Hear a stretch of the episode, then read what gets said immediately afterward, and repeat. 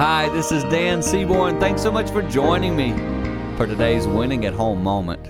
I want to talk about renewing your mind. You can always, no matter the age or stage your life you're in, you can renew the way your mind thinks. Now, you can't always renew your body. Trust me, I'm almost 60. There's some things I can't do that I used to could do, period. But my mind, I can keep it fresh. One of our counselors at Winning at Home, Sarah Ingram, was recently telling me that the mind cycles through a thought every 90 seconds. In other words, if you have something come up and it's not good, it's guiding you in the wrong direction, take 90 seconds and you can cycle that negative thought out of your mind and bring a positive one in.